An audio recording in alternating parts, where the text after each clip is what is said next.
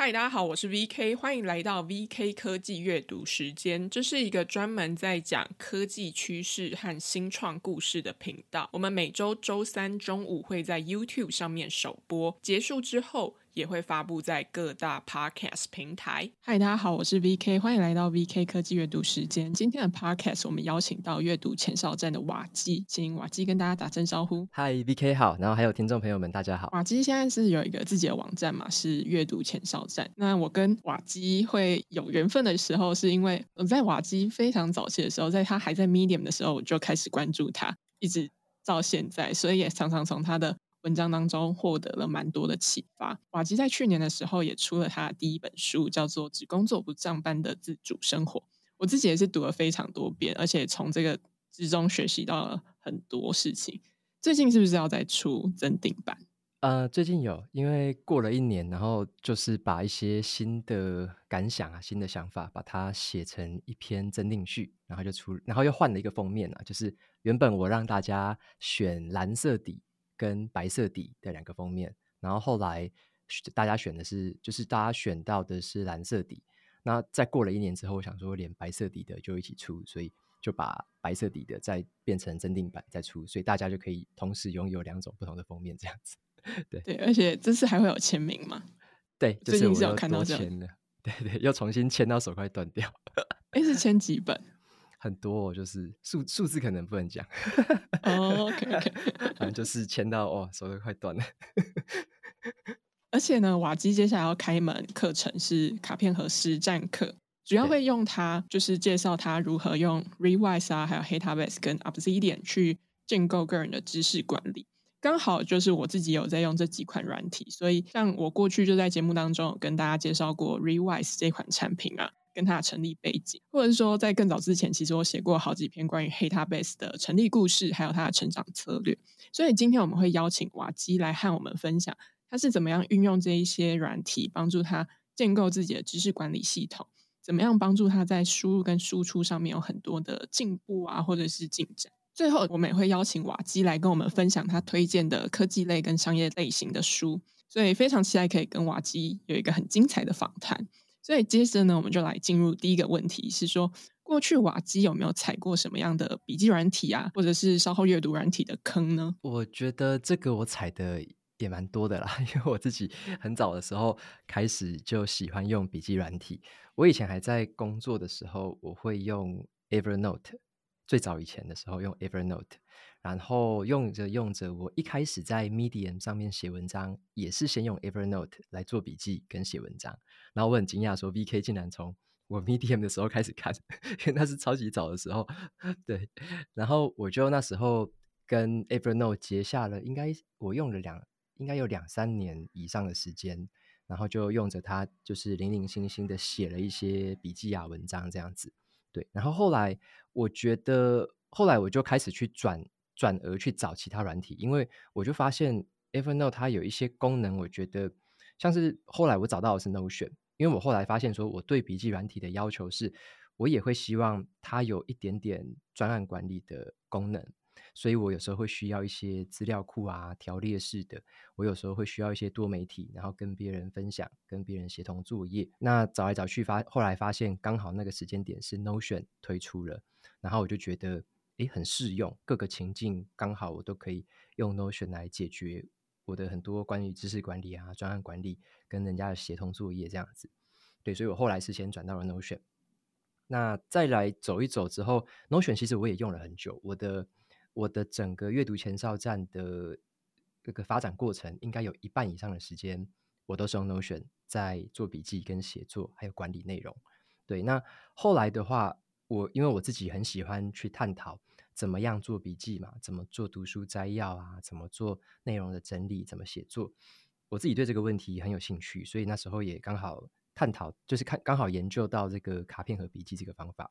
那就后来开始去练习做卡片和笔记。可是我就发现 Notion 非常不适用于卡片和笔记。就是就是它是一个好软体，可是你要用它来做卡片和笔记是很痛苦的一件事情，根本是不可能、至爱难行的事情。所以我又开始寻找了下一个笔记软体的过程。然后我就可以稍微解释一下，就是为什么会觉得 Notion 是一个很不容易实施卡片和笔记的一个软体吗？好啊，好啊，我觉得这这个问题很棒，因为我比较少讲这个啦，公开的话比较不会讲这个，但是我觉得还是可以跟大家分享一下，因为呃 YouTube 上面可能还是有很多人会介绍说用 Notion 来做卡片和笔记嘛，可是我觉得当你真正去用这个笔记系统，你真正去写卡片笔记，你去做连接的时候，你会发现它根本不适用啊。举个例子来说好了，像我们都知道说卡片和笔记，它的卡片，举例来说，像你的每张卡片都要有连接嘛，就是说 A 卡片要跟 B 卡片连在一起，B 卡片可能又会跟 C 卡片连在一起。那你这些连接在软体里面就是像超连接那样子，大家可以想象成是维基百科上面各个不同的页面，就是会有那样的连接。那么你要在 Notion 上面去建立这样的连接，虽然功能上可以做到，可是很缓慢。就是说，呃，假设我要在 Notion 上建立一个新的页面，好，然后我说我要打一个新的标题，光是这一个建立页面跟连接到那个页面，再打开那个页面的过程，在 Notion 上的操作就要一两秒的时间，就很慢。然后呢，再来下一个问题是，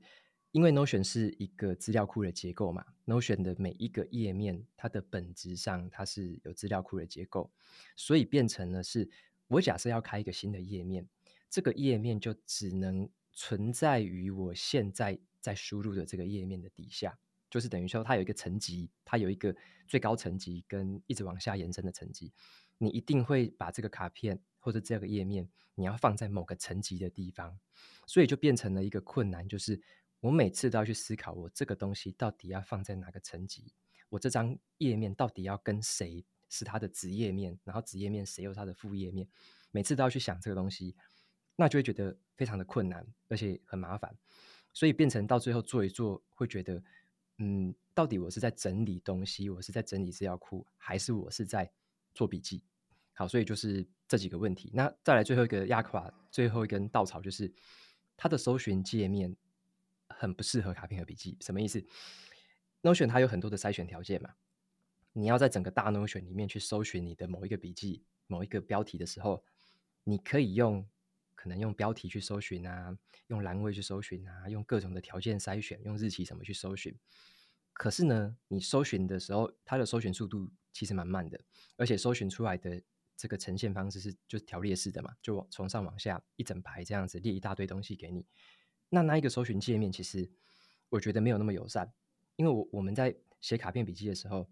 我们大概一一个卡片大概都是会写两百到四百字，就等于是一个小小的短文，可能像脸书上一个小小贴文这样子。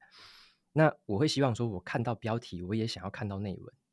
对不对？我想要标题跟内文我都一起看到，我不想只看标题而已。所以 Notion 也做不到这件事情，变成说它的搜寻就有点像是在搞资料库的东西，那就变成了这也不是我要的。所以综合这几件事情，你会发现，如果你真的有在深入的研究跟去使用卡片和笔记的人，Notion 根本就不是一个适用的软体，它综合功能是没有办法满足你的需求的，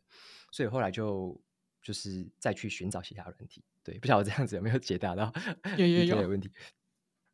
有，你也回答到了，就是中间 我问的一个问题，就是说发生过什么事情让你觉得这软体没有这么适合？对，对，对，其实就很呼应到你刚刚说的，Notion 它其实本来的设计可能就不是 for 卡片笔记，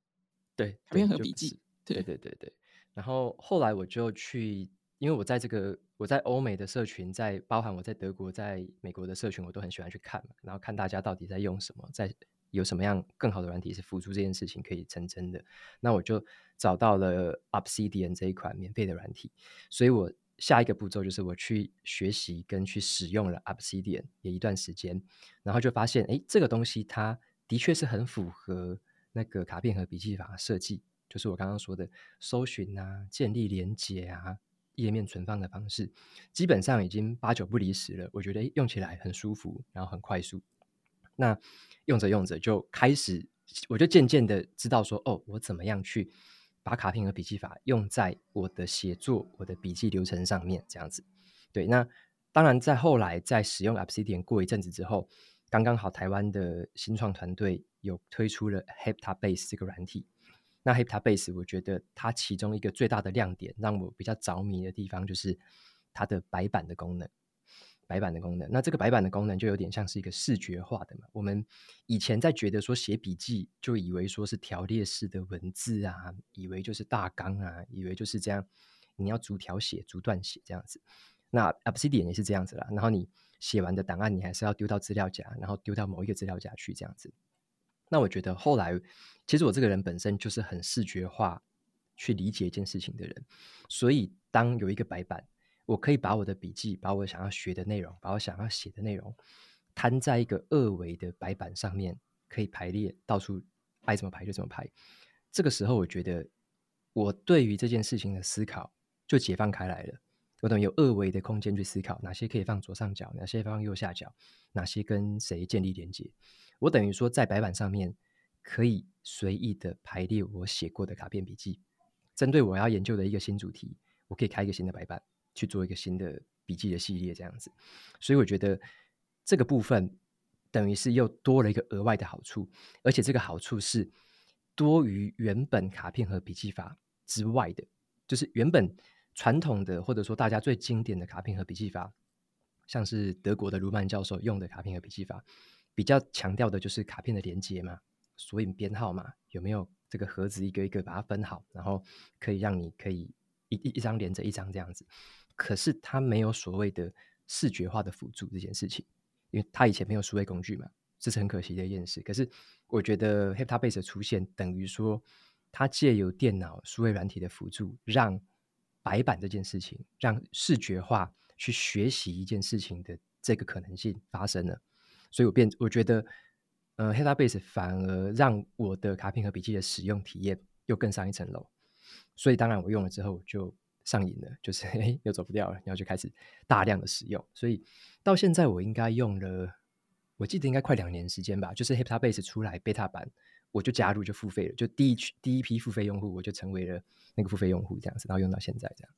嗯，所以那现在是 Heptabase 跟 Obsidian，你都会交互使用吗？还是专注在 Heptabase 上？嗯、哦，嗯、呃，不会，我现在已经没有在使用 Heptabase，呃，那个 Obsidian 了，我没有在使用 Obsidian 了。但是 Obsidian 我是把它当成是一个比较偏教学的工具，因为它是免费版的一个入门版的，而且它是一个很就是具备了很基本功能的卡片和笔记的一种软体，所以我觉得。它用来教学或用来示范是很适合的一套软体，但是如果像我自己会想要把我的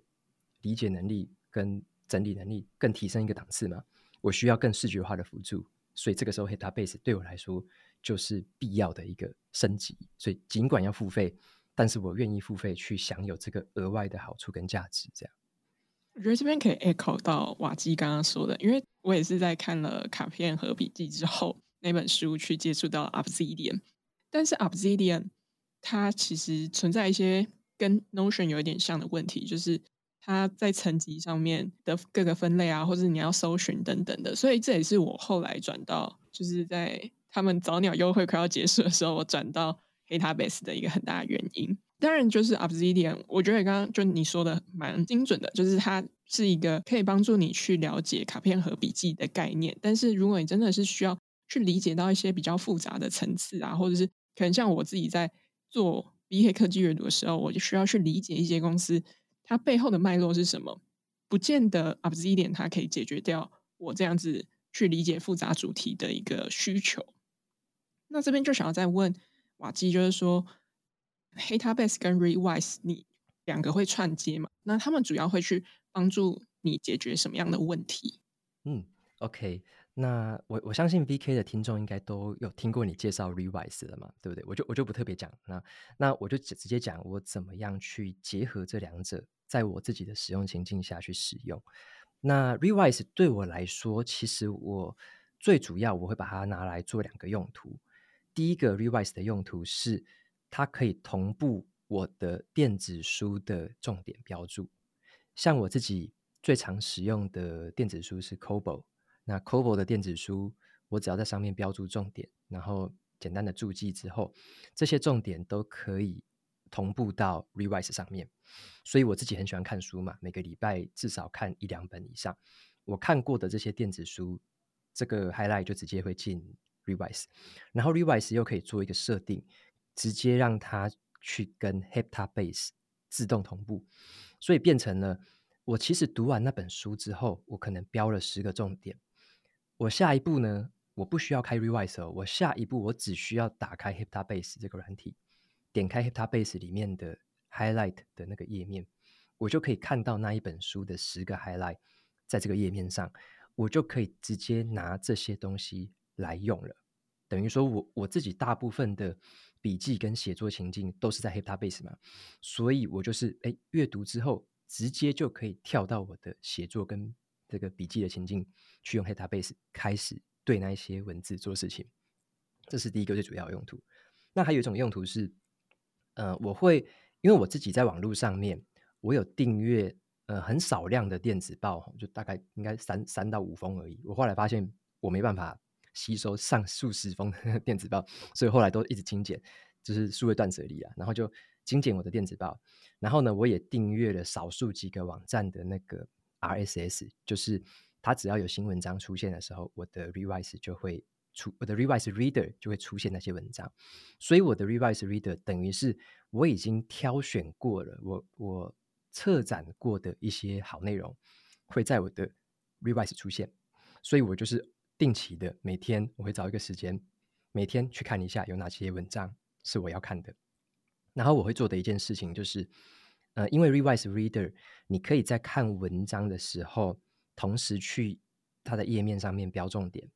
然后呢，标完重点之后，我可以在重点下面写上我自己的评论，然后呢，这个重点原文跟这个评论就会被自动的又同步到 Hitabase 里面。所以我举一个情境哦，像我前阵子在写一篇文章，叫做呃，去反驳一些其他人的看法，因为我看到两篇文章，特别在谈说为什么他不用卡片和笔记了。他有没有写原因？那我觉得这个文章很棒，我就针对那些文章，把这两篇收录到我的 Revise Reader 里面，然后我就用我在外面通勤坐高铁的时间看这两篇文章，看到里面的文章只要有论点是我觉得这个论点讲得不错，可是我想反驳的，或者是我有其他意见的，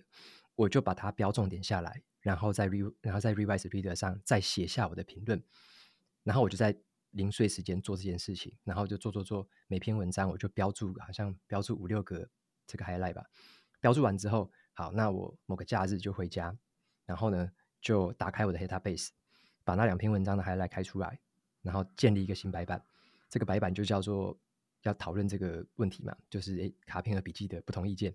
然后把那些 highlight 全部拉出来，然后在中间创造一个新的页面，就是我要写这个文章。然后呢，这个文章的旁边。就摆那一些我已经标注过的重点，跟他们他们的原文跟我的评论，把他们展开来看。那我就针对这些顺序稍微排列组合一下，就说哦，那我大概用这个顺序来写这个文章，就开始把这个东西再丢到文章里面，再继续的把它写完。所以就照这个顺序，哎，补补补补补。然后呢，我如果有想到一些观念是我想要引用以前我的想法，或者说引用别人的想法，我就在我的 Hyptabase 里面。透过简单的搜寻，或者是看其他白板的东西，把那一些卡片再拉进这一个我在写作的白板里面，然后就再把它把这篇文章补一补，把它补完。那最后这个文章写完大概七八千字吧，就是我也没想到会写那么长。可是当我真的有很多资料，我有很多素材来探讨这件事情的时候，它就会变成一个就是这么多东西的一个讨论，这样我会觉得很有趣。对，所以大概是一个这样的情境，是 Revise 对我的帮助就还蛮大的。这样，所以可以说就是。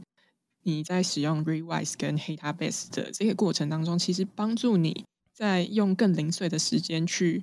完成了的写作需求，或者是对于一些思考的历程吗？嗯，对，我我觉得有一点很重要的是，我自己一直以来都深受一件事情苦恼，就是用手机的时候会不知不觉的想要滑很多的网站，想要滑很多 YouTube，想要滑社群媒体这样子。所以手机对我来说，有时候会，我会觉得它很很会令人分心。可是我觉得后来我就比较常用，就是在零碎时间，在通勤时间，我比较常用手机，就会开启 Revise Reader，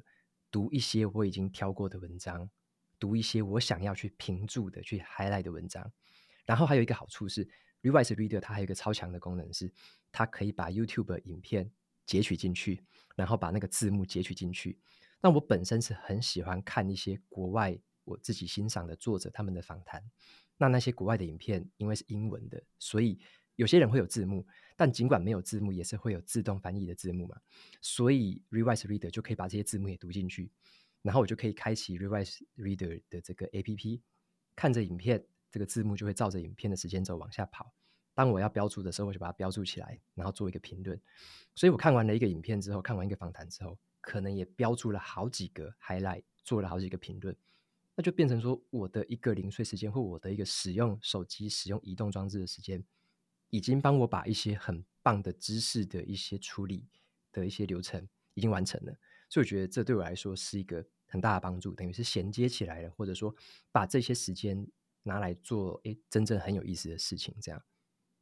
对，这也是我非常喜欢 Rewise Reader 的一个很大原因，就是它里面。它整个产品的开发过程就是要帮助大家更专心、更能利用零碎时间去阅读大家想要阅读的事情。所以，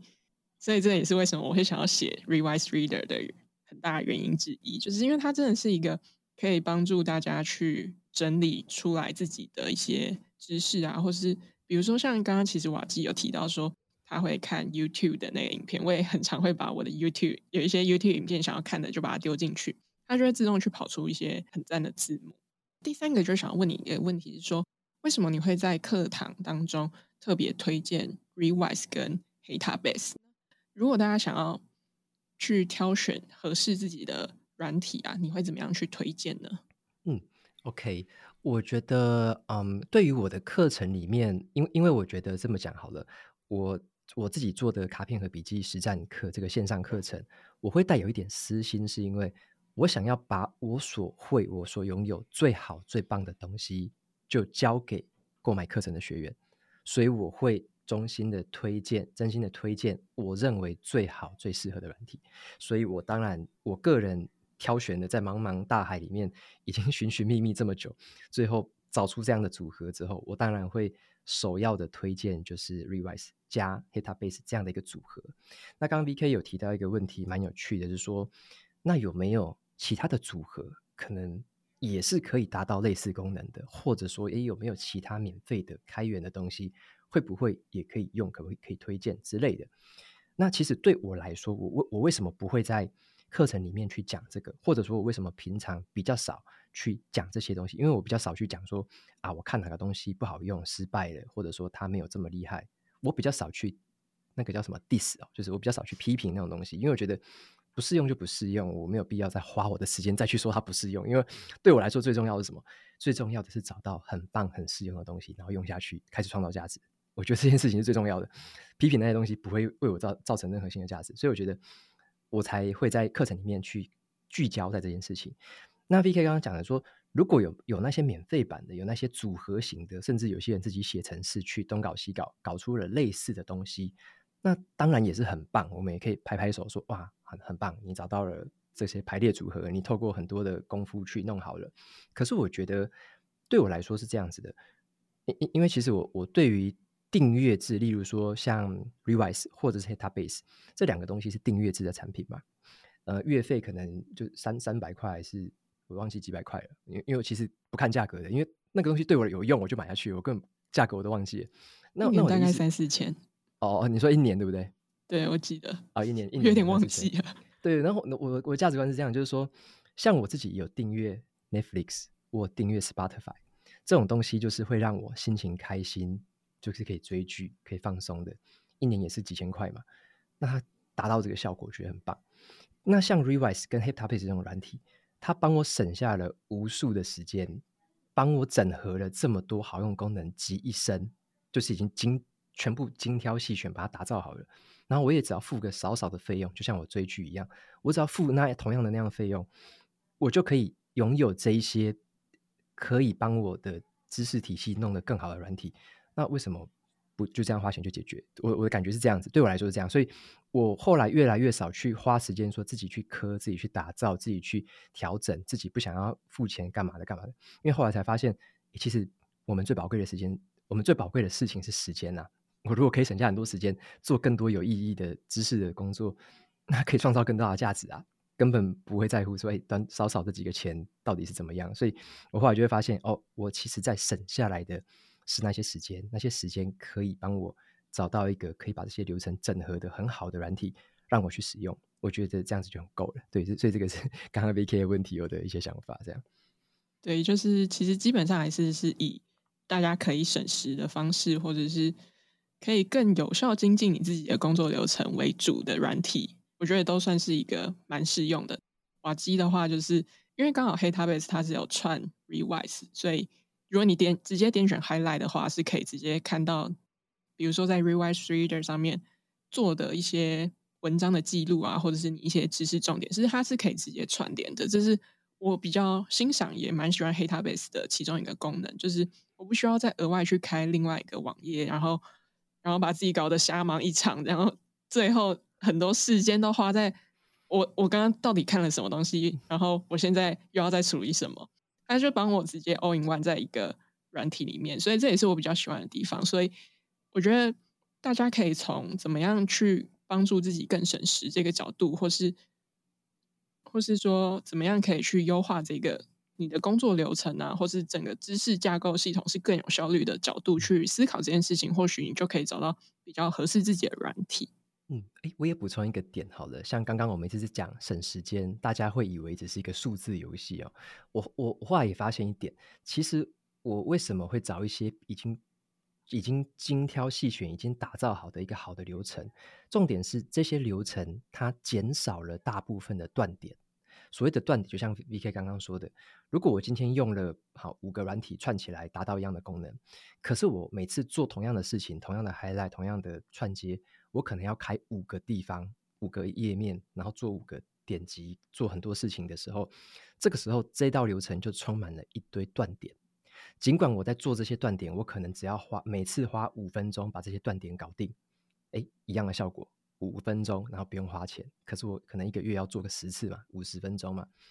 相较之下，我如果有另外一个流程，是我从 A 点到最后的这个终 Z 点，然后 A 到 Z 就完全中间。根本不用我花时间，A 做完了，B 就跑出来了，我就可以做了。中间流程我除了省下五分钟之外，我根本不用花心力去点那些东西去做那些事情。这个东西省下来的是我们的精力，就是我们的注意力，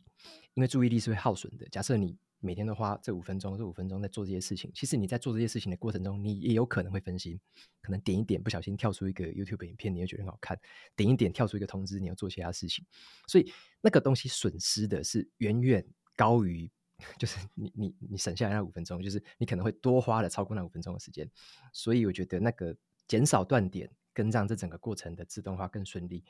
是我觉得呃我愿意去付费，或者说我愿意去使用一些诶。可能他需要付出一点点代价的软体，可是可以帮我省下时间，帮我省下断点，让我的精力更好的被保留。这个是我更看重的事。这样可以这样说吗？就是你希望去达到一个更心流的状态。比如说在创作的过程当中，他我觉得没有断点，或是在整个过程当中是没有摩擦力这件事情，某种程度它帮助我的是，我可以更专注的在我需要去理解某一件事情上面。它需要很大的专注力啊，或者是注意力。那某种程度使用，因为很常在 Twitter 上面看到说，使用 Heptabase 或 Rewise Reader 的人，很常会进入心流状态。我自己也发现说，哎，我有我也有这样的感觉，所以我会特别的希望说，我在使用的时候是不会被打扰，而且不会有其他的，刚刚像瓦基说的断点。过去可能在 Obsidian 使用上面的话，会很容易出现。我可能突然想到某一件事情，我就需要跳出去找。但是这之中，你可能会想说啊，那我划一下社群好了，一些断点。没错，没错。接下来就想要问瓦基，是说想要知道瓦基在学习复杂主题啊，你会定期输出蛮多的内容嘛？所以想要知道说你怎么样在这个流程当中去产生出自己的观点啊，还有一些心法会是什么？嗯。OK，我我自己是这么看的，就是说，像对我来说，一开始很多东西都是复杂主题嘛，例如说，呃，投资啊，例如说怎么做好笔记啊，甚至例如说怎么样好好睡觉之类的，这些主题对我来说其实都还蛮复杂的。你要去了解的就是说，哎，背后的原因啊，理论啊，有哪些方法啊，哪些适用，哪些不适用，你要了解很多事情。那对我来说，我们怎么样透过一些，就像我们现在在谈的是比较像知识管理的一些方法，来去掌握这一些复杂主题，让它最后变成是我自己的，内化成我自己的东西，我可以用出来，可以再次的分享给别人这种感觉。所以我觉得这个过程当中，我自己采取的一个策略，基本上就是先从简单，先从少开始，就先从简单开始。我比较不会去强迫自己说，我一开始一定要先看什么超级大部头的什么教科书，或者是什么学科经典著作什么的。我比较少说从这个地方直接切入啦，因为那个真的很硬。我比较常做的就是说，像我自己是喜欢以一本书去做切入点嘛，所以我会找某个领域，诶，某一本书很多人推荐，可能他评价也不错，我就找来看。那我看里面就会去开始去从里面，呃，像是。萃取出一些东西吧。举例来说，好了，像我自己在嗯那时候在学卡片和笔记这个方法的时候，对我来说也是一个大主题嘛，就是从来没听过，那到底要怎么用？那读卡片和笔记法那本书，我就来回读了两次，然后才把里面重点摘录出来。那看的时候，其实就去摘录一些我自己会觉得有点颠覆我想法的一些观念。所以我当然在看书的时候，我有一个一定会找下、一定会摘录的重点，就是那一些。观念让我觉得有点惊讶，或者是让我觉得有点颠覆了我以前的旧想法。举例来说好了，那时候看《卡片和笔记》这本书嘛，就看到一个观念，就是说，嗯，你在呃整理这一些分，包含分类、包含建立卡片的连接的时候，要由下而上的去做整理，而不要像以前一样是习惯由上而下。由上而下，就是说，你已经有了一个学科的框架，你有一个大纲，你有一个既定的题目，你由上而下的找东西去填补，这个叫做由上而下。但是有时候，像我们在学习这种复杂主题的时候，大部分是由下而上的，就是你可能说，哦，我想要学的是关于卡片和笔记的一些东西，可是我还不是很确定我具体要学什么，我具我具体能学到什么，但是我就看相关的文献，看相关的书，从里面持续的把那一些。让我觉得很有趣的，让我觉得很颠覆的想法，把它摘取出来。摘取出来之后，一个一个进行思考跟讨论嘛，就是说，诶，我为什么这个东西让我有这么颠覆的想法？为什么我觉得这么震撼？那我的想法是什么？就把这些自己的想法就在加诸上去，然后呢，就持续的抽取出来，就是由下而上这样，持续的从底层开始抽这些东西。那抽着抽着，就会在我原本是一片空白的画布，开始去长出东西。可能我会发现，哦。原来真理这个卡片分类的方法组合起来大概有这几个，可能我摘录了好几个重点，我就把其中三个重点组合起来，就变成了一套我自己的逻辑，就是哦，我如果以后有新的卡片，我该怎么样的去分，算是把它分类到哪一个地方，该怎么样去跟那个主题建立连接，这样子，所以就会开始由下而上的长出不同的东西，等于说我可能先有了很多素材，可能有了几十个素材，开始把这几十个素材再分成三个类别。这三个类别里面就可以继续的再细分，所以我觉得学习复杂主题有一个，呃，可以让这个乐趣，可以让这个热情持续保持下去的方法，就是这种由下而上的，就是你看到有兴趣的就先做做笔记，有兴趣的就摘录，有兴趣的就整理下来，然后呢，最后整理出来，你就一直做着有兴趣的事情嘛，然后最后才把它们整理起来，由下而上的再把它变成是一个可能是大纲，可能是一个结构，可能是一个顺序，或可能是一个框架。那这样整理起来之后，你就发现哦，你对于这个东西的了解，诶，从原本的一无所知，变成了渐渐由你自己理解这件事情的一些方法跟架构。那这个就是很有趣的，就是由下而上，又保持兴趣，又保持热情，又持续在做，在做的过程又学到了新东西，然后你又整理成自己的东西。那这样的东西，我觉得它才是真正货真价实的属于你的，因为是由你自己整理出来的架构，由你自己整理出来的顺序。这个东西你才会记得牢，这个东西才会永远是属于你自己内化的知识，这样子。所以这边想要请教瓦基的是说，你在开始阅读一本书，或者是你在认识一个主题之前，你比较会是说，我在这一段过程当中不断的去探索，探索到一些我有兴趣的，在这个过程的时候，你就把这些你感兴趣的内容，把它笔记成一张张的卡片，最后它组成一个。一个画布这样子，再去分类一些内容，对，变成一个更大的大纲啊，或是主题，接着再去发展成一篇文章这样子吗？嗯，没错没错，我我觉得这个是我我自己看到说，像我自己在学，包含说人际沟通啊、组织管理啊，包含一些财务观念之类的，我我自己很多时候会从这个方式去想，就是因为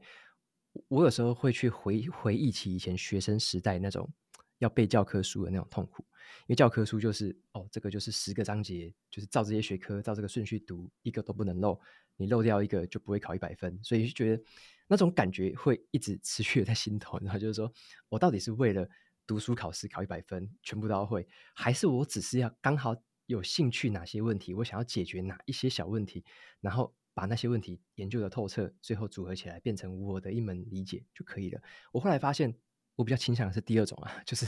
我想要解决的是真实世界的问题，我感兴趣的问题，而不是成为可能某一个学科的。呃，专什么专家级的，什么经典大师级的，哇，那个每个分类都讲得清清楚楚，每个条目都背得清楚。我觉得我要的不是这样啊，那那个那个叫做那个叫学者吧，或那个叫研究者吧。我我要做的不是这样，我要做的是一个真实世界好好生活或者是好好工作的人这种感觉。我要做的是这样的事情，所以我才会变成说。绝大部分啊，可能八成以上就是用这个方式保持我的乐趣，保持我的热情，可以在知识管理啊，可以在知识发展的过程中持续的去前进。我觉得这样是一个很棒的方式。那除非说哈，除非说有一些学科或者是有一些领域，你知道说，诶，你很明确的知道说，哦，有哪一个就是经典的架构，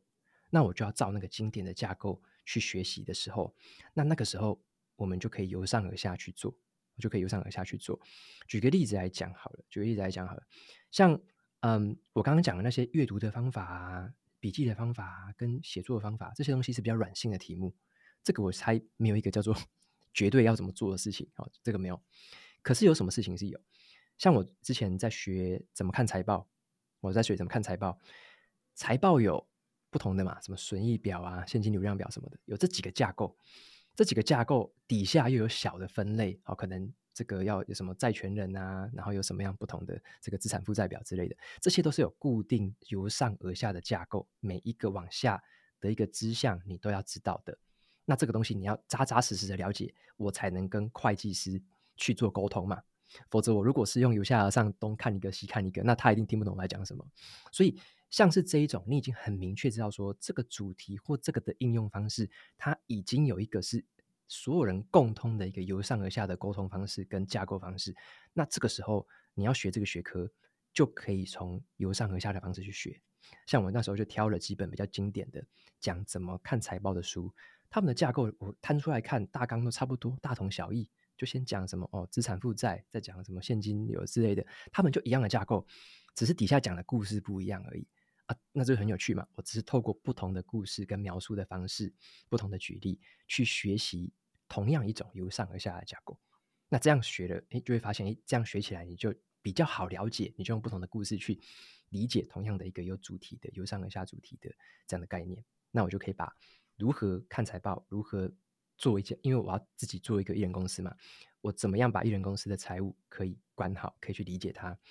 透过这个由上而下的方式。才会比较正确而且快速的掌握这样子，所以我觉得也要看自己适用的情境是哪一种，或者说你要的学科是哪一个比较适合，再去挑选对应的方式去做这样。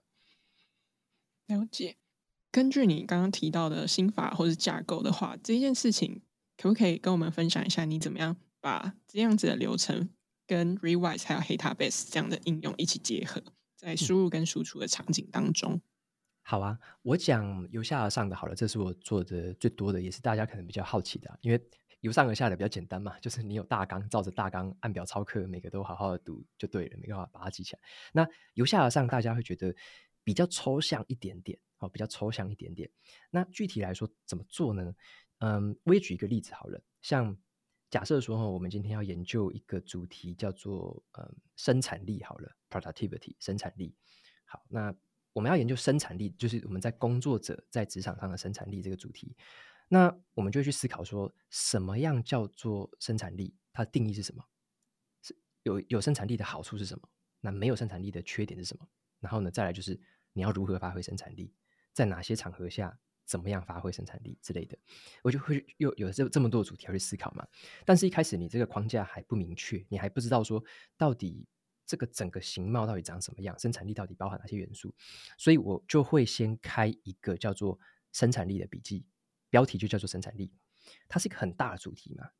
包含很广泛啊。可这篇主题一开始是空白的，那这个这个笔记我就会把它称为叫做缩音笔记。那我现在讲的就是我课程里面有分享的一些内容啦，也跟大家讲一下，就是我会把这个比较大的主题，这种名词的这种专有术语的一个我想要研究的主题，开一个空白的笔记，这个叫缩音笔记。然后再接下来，我只要很零星的，因为我自己会对这个东西有兴趣嘛，我可能会看一些文章，谈说怎么样提高做事效率，怎么样寻找正确目标，怎么样达成目标，怎么样提高跟别人合作的成效之类的。这些东西其实你看它背后都跟生产力有关嘛，都可以在提升生产力嘛，都可以跟生产力定正确方向有关系嘛。所以当我零星的在其他的书或其他的文章、其他的影片，我只要看到就是相关的事情，或者说我在摘录那些重点的时候，我可能写一写，发现，诶，这件事情跟生产力可能有关系哦。因为因为我会把这些重点摘录下来之后，可能会写成一张永久笔记嘛，就是一张呃。脉自自成脉络的一个就是永久笔记。那在写的时候，你就会给他一些标题。那这些标题可能刚好你就会写说，哦，生产力就是一件什么样的事。但是有时候你写一写会发现，诶，你可能在讨论的一个主题是叫做，呃，如何定定立正确的目标，如何做正确的事情。这个标题是这样写的，可是这个标题里面没有任何生产力的字哦。那这时候我要怎么整理到原来那个笔记区呢？这时候我就会在我的生产力的那个索引笔记里面，用那个 bullet point，就是用条列式的方式，一条一条的往下列下来。我就会把诶有生产力关键字的笔记先整理过来，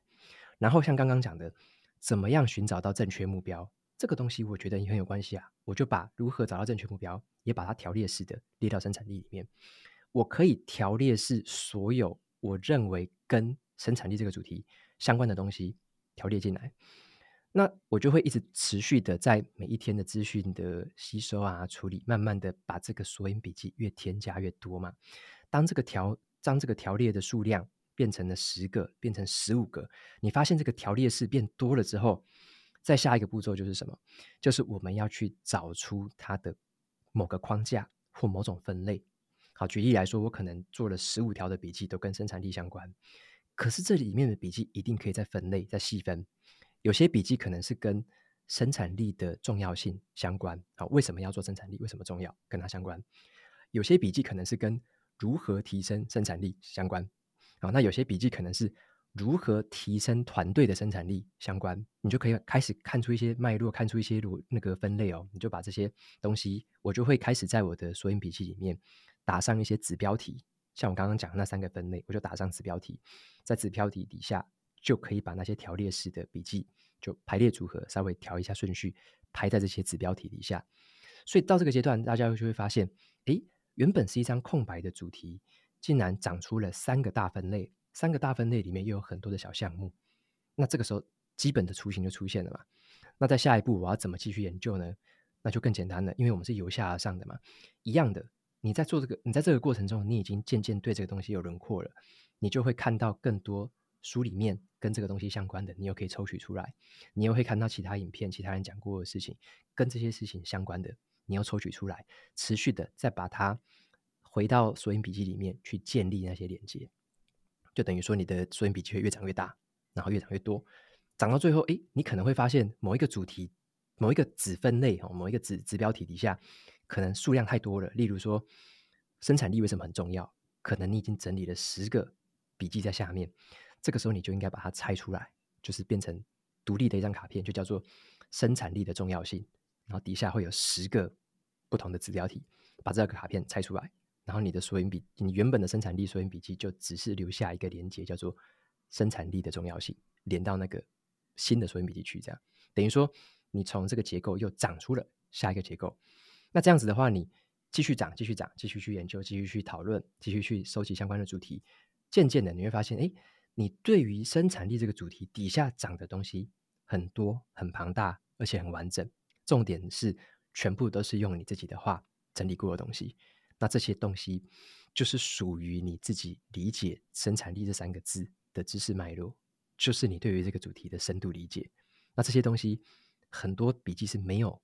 它的关键字里面是没有“生产力”三个字的，可是你却整理在这个主题下，代表你会用得到它嘛？对，那这样的一个这个叫做卡片和笔记法，这个跟传统的，例如说你用 Notion 去做笔记有什么不同？如果你没有用这种自己自创结构、自己去分类、自己去调整结构的方式的话，下一次你想要讨论生产力的主题，你只能在搜寻列打上“生产力”三个字，结果你只会找到强相关的这些主题的笔记，你只能看到这些东西，你只能引用这些东西，你也只记得起这些东西。那其他只要不相关的，只要关键字没有的，你绝对找不到，或者是你根本想不到你要找它。那这个时候就很可惜。其实很多事情都是跟原本你在想的这个大主题是有关系的，所以这个时候你就会损失了很多宝贵的脉络，很多很多洞见，很多理性的理解，很多更深层的解读，你在这边就消失了。你就只看得到最表层的，所有人用 Google 都看得到的东西，叫做生产力三个字。对，所以我觉得这个是，我就讲的比较深入一点，就是说怎么样去用这套卡片游戏方法去整理这样的一个主题，从零到有，从零到一这样子整理出来，这样子。我觉得这一个跟 Notion 最大的差别，应该是某一种偶然性的串联，就是某一个会说在搜寻列上面没有办法搜寻到生产力相关，可是这个主题却又跟生产力相关。某种程度也是你自己对于这个主题很深度思考之后，才会发现，哎，这这两者其实是有连接的。某种程度，这个也是从你自己的知识脉络去出发的一个观点或是洞察。我觉得这件事情蛮重要的。就是像呃，VK 科技阅读时间其实有做蛮多公司相关的，但是我很喜欢的一件事情是在不同的概念之间找到一些连接处。你可以从新的角度去看。一间公司的发展，或是这个科技趋势会是怎么样发生的？比如说，像之前瓦基也有提到一个，就是跟詹宇安的访谈当中有听到，你非常喜欢《Inventing the Principle》这这篇文章。然后，因为我上一期刚好是在讲 Optimus 的人形机器人，我就从这一篇文章的一些洞见去发去发掘说，哎，其实机器人。我们通常在讲到机器人的时候，都会说机器人是一个要取代人类这样子的论点。可是《Inventing the Principle》这一本呃这篇文章呢，它其实就是从我们去想象一个没有错误的世界。那这个世界从这样的观点再反推回来看，人形机器人的出现，它它真的是会是取代人类吗？或许这是一个论点，可是我我不觉得它全然正确的，所以。透过不同的文章脉络，或者是透过不同的知识点，其实你会发现说，很多事情它都是可以串在一起，然后从不一样的视角去出发的时候，反而会发现一些原本我在看 Optimus 的时候没有发现的事情。对，那接下来呢，就进到后面来问瓦基说，就是知道你。就是知道瓦基在离开台积电之后啊，走向全职的创作者，这某一种程度应该也算是一个创业，所以不知道有没有很影响到你的创业家或投资者？OK，嗯、um，关于创业，我其实也看了很多书，然后找了很多的资料访谈。就是我，因为我原本也是一片白纸嘛，就是我原本一辈子的梦想就是当一个工作者，然后在某个大公司做，然后做到退休。原本。出社会新人的梦想是这样子，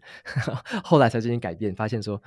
其实骨子里可能有一种创造者或者说想要创业的这种这种热血吧，然后想真的去做，所以我就开始去学，开始去看很多书嘛。那我觉得影响我很多的有一个人叫做那个戏骨的 Naval Ravikant，中文叫做我看一下，叫做纳维尔拉维肯，他是那个快乐实现自主富有的，对，对，对。有一本书叫做《快乐实现自主富有》。好，那这个中文书名取得真的是零分，可是书本很好哦。《快乐实现自主富有》，那是他等于是 Naval Ravikant 这个人的语录全部集合在这本书里面。那是我觉得他的人生哲学跟他的创业的思考方式蛮有意思的啦。那举例来说好了，像像他就会讲。他有讲到一件事情，让我觉得很有共鸣，而且也是我觉得，呃，原来可以这么运作的一件事情。他就说，嗯，呃，要怎么讲？就是说，像我们会以会觉得说，在职场上面，好像就是要跟同事竞争，就是要跟老板争个高低之类，就要跟谁去比拼那样子，我们会觉得说是到处都是充满了竞争，我一定要比别人考多一分，我要比别人多拿一点考绩之类的，我们都想到这种竞争。可是他有一个观念，Naval Ravikant 有讲到一个观念，他说，其实最好的竞争是什么？是透出透过你活出真实的自己来退出竞争，透过活出真实的自己来退出竞争。当这个时候，因为没有人可以跟你争，你是在你是在活出真实的自己，所以这个时候没有人会跟你竞争。你要打败的，你要进步的，就只有你自己。所以这个时候，你等于是从我们有个术语叫做从红海的市场跳出来，跳到一个蓝海的市场。这个蓝海里面就只有一条鱼，就是你真实的自己这条鱼。所以我觉得这个东西对于我们在可能在个人品牌的创业吧，或者说对于这种比较自媒体类型的创业。像我就经常会思考到这句话，就是我要做的不是说比谁怎么样，比谁还要怎么样，或者比什么频道怎么样，比什么部落格还要怎么样。我要做的根本就不是去做那些其他的比较和竞争，我要做的是活出或打造出真实的自己，真实的我。到底热衷什么事情？到底喜欢？到底好奇什么事情？打造出这些东西，然后把它展现出来，就是活出真实的自己。我就可以退出竞争，根本就不在乎跟谁要比什么，要比什么，因为那不重要。重点是你活出了真实的自己。那活出真实的自己的时候，你会吸引到志同道合的、比较相信的、比较倾向跟你理念比较类似、相同的人，志同道合的人，你会吸引到他们，自然而然的，你就可以服务到他们，帮助到他们，他们也会就是成为你的社群的一部分，他们会成为你的追踪者，他们会成为你的读者、你的听众。所以，当这个时候，我觉得像这个创业观念，就对于我这一路上在打造呃这个说书这件事情有很大的帮助。对，所以这是我觉得最很重要的一个人跟他的一本书，这样。对，这也是一本我很常会在节目当中提到的书。对啊，因为他他。的他还有一些后来都还有一些在访谈啊，在 IG 啊，在一些地方提到的一些很棒的智慧啊。那有一些不一定在书里面，但是我觉得书本已经包含了可能他百分之七八十很棒的智慧。这样，除了刚刚就你提到的说做真实的自己，或者是做自己这件事情之外，Naval 他还有一些其他的想法，是变成你的人生原则吗？或者是你的创业原则之一？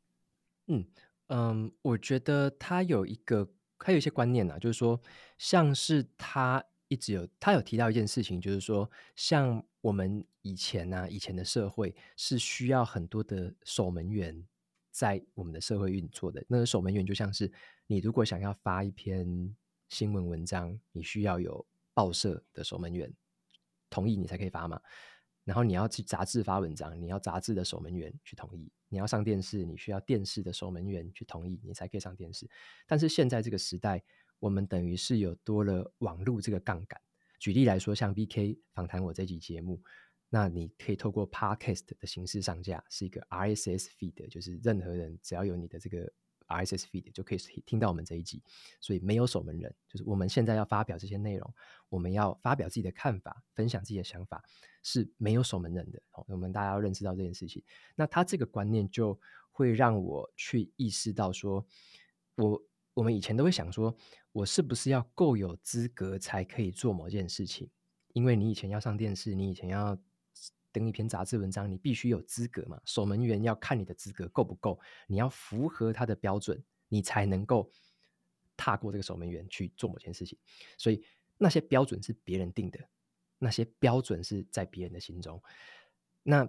对于我们现在这个社会来说，尤其包含我们年轻一辈的，包含我们现在这一代的，我们没有这些守门人的把呃把关，所以呢，我们不用在乎自己到底是不是够资格干嘛。所以这个也让我有了很大的解放，就是说，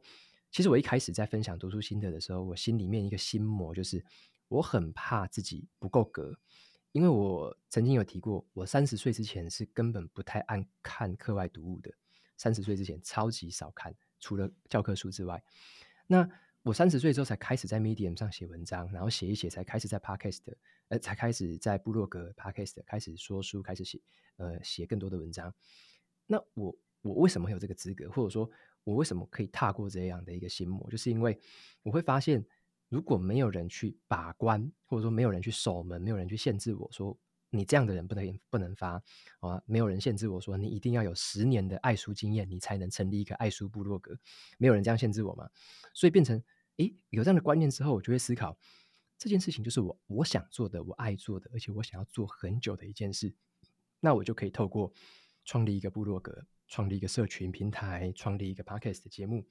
我就开始做它，开始做这件事情，就是从零开始做。好，无论有没有资格，无论有没有什么样的起跑点都不重要，重点是我们能够透过网络的杠杆的力量，就开始做自己。好，就是像刚刚说那一句很重要的话，透过活出自己的，呃，透过活出真实的自己来退出竞争。一开始你没有人帮你定这些标准，给你设下这些重重限制，你就可以开始做。那你有无限的空间，可以在一个白空白的画布上开始去作画，对，所以我觉得他另外这个观念也让我呃当时的很多的心魔或很多的心理障碍会得以克服，得以更放手去做这样子。遇到一类似像是冒牌者症候群的过程啊，就是觉得自己不够格，一定中间还有一些怎么样跨过心魔，或者是克服这些症候群的配包吗？这边可以请瓦基帮忙分享一下。可以啊，像嗯，印象很深的是我那时候要录 Podcast 的时候，我就觉得自己的声音不好听，因为因为我猜啦，所有第一次听到自己声音的人应该都很陌生，就说诶，这这个应该不是我的声音呐，平常讲话不是这样，因为透过麦克风会变成另外一个声音。那那时候我就会觉得，嗯，我这样的声音真的有人要听吗？我我 那时候是非常害怕的，因为小时候我其实。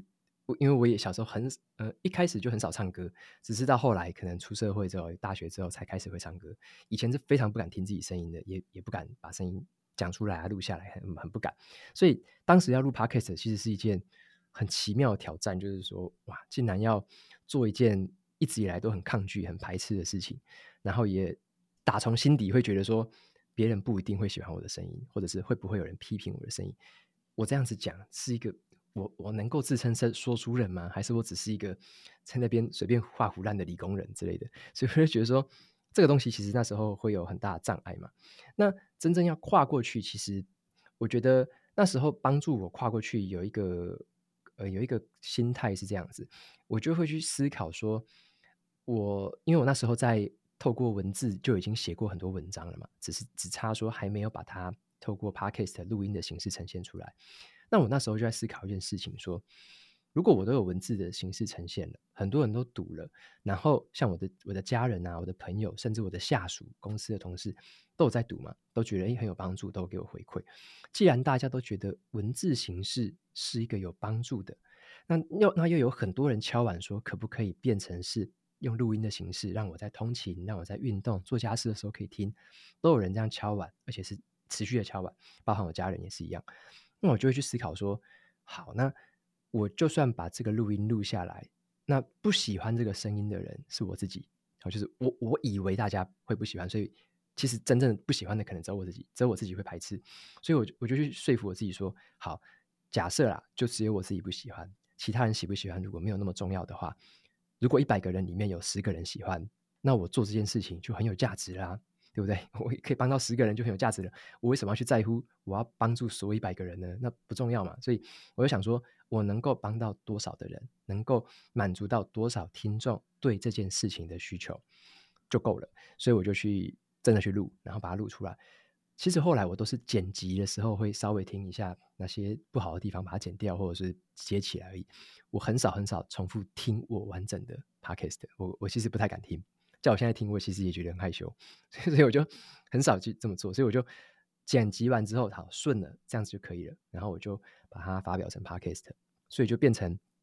我自己就是说服我自己说，我只要帮助到少数能够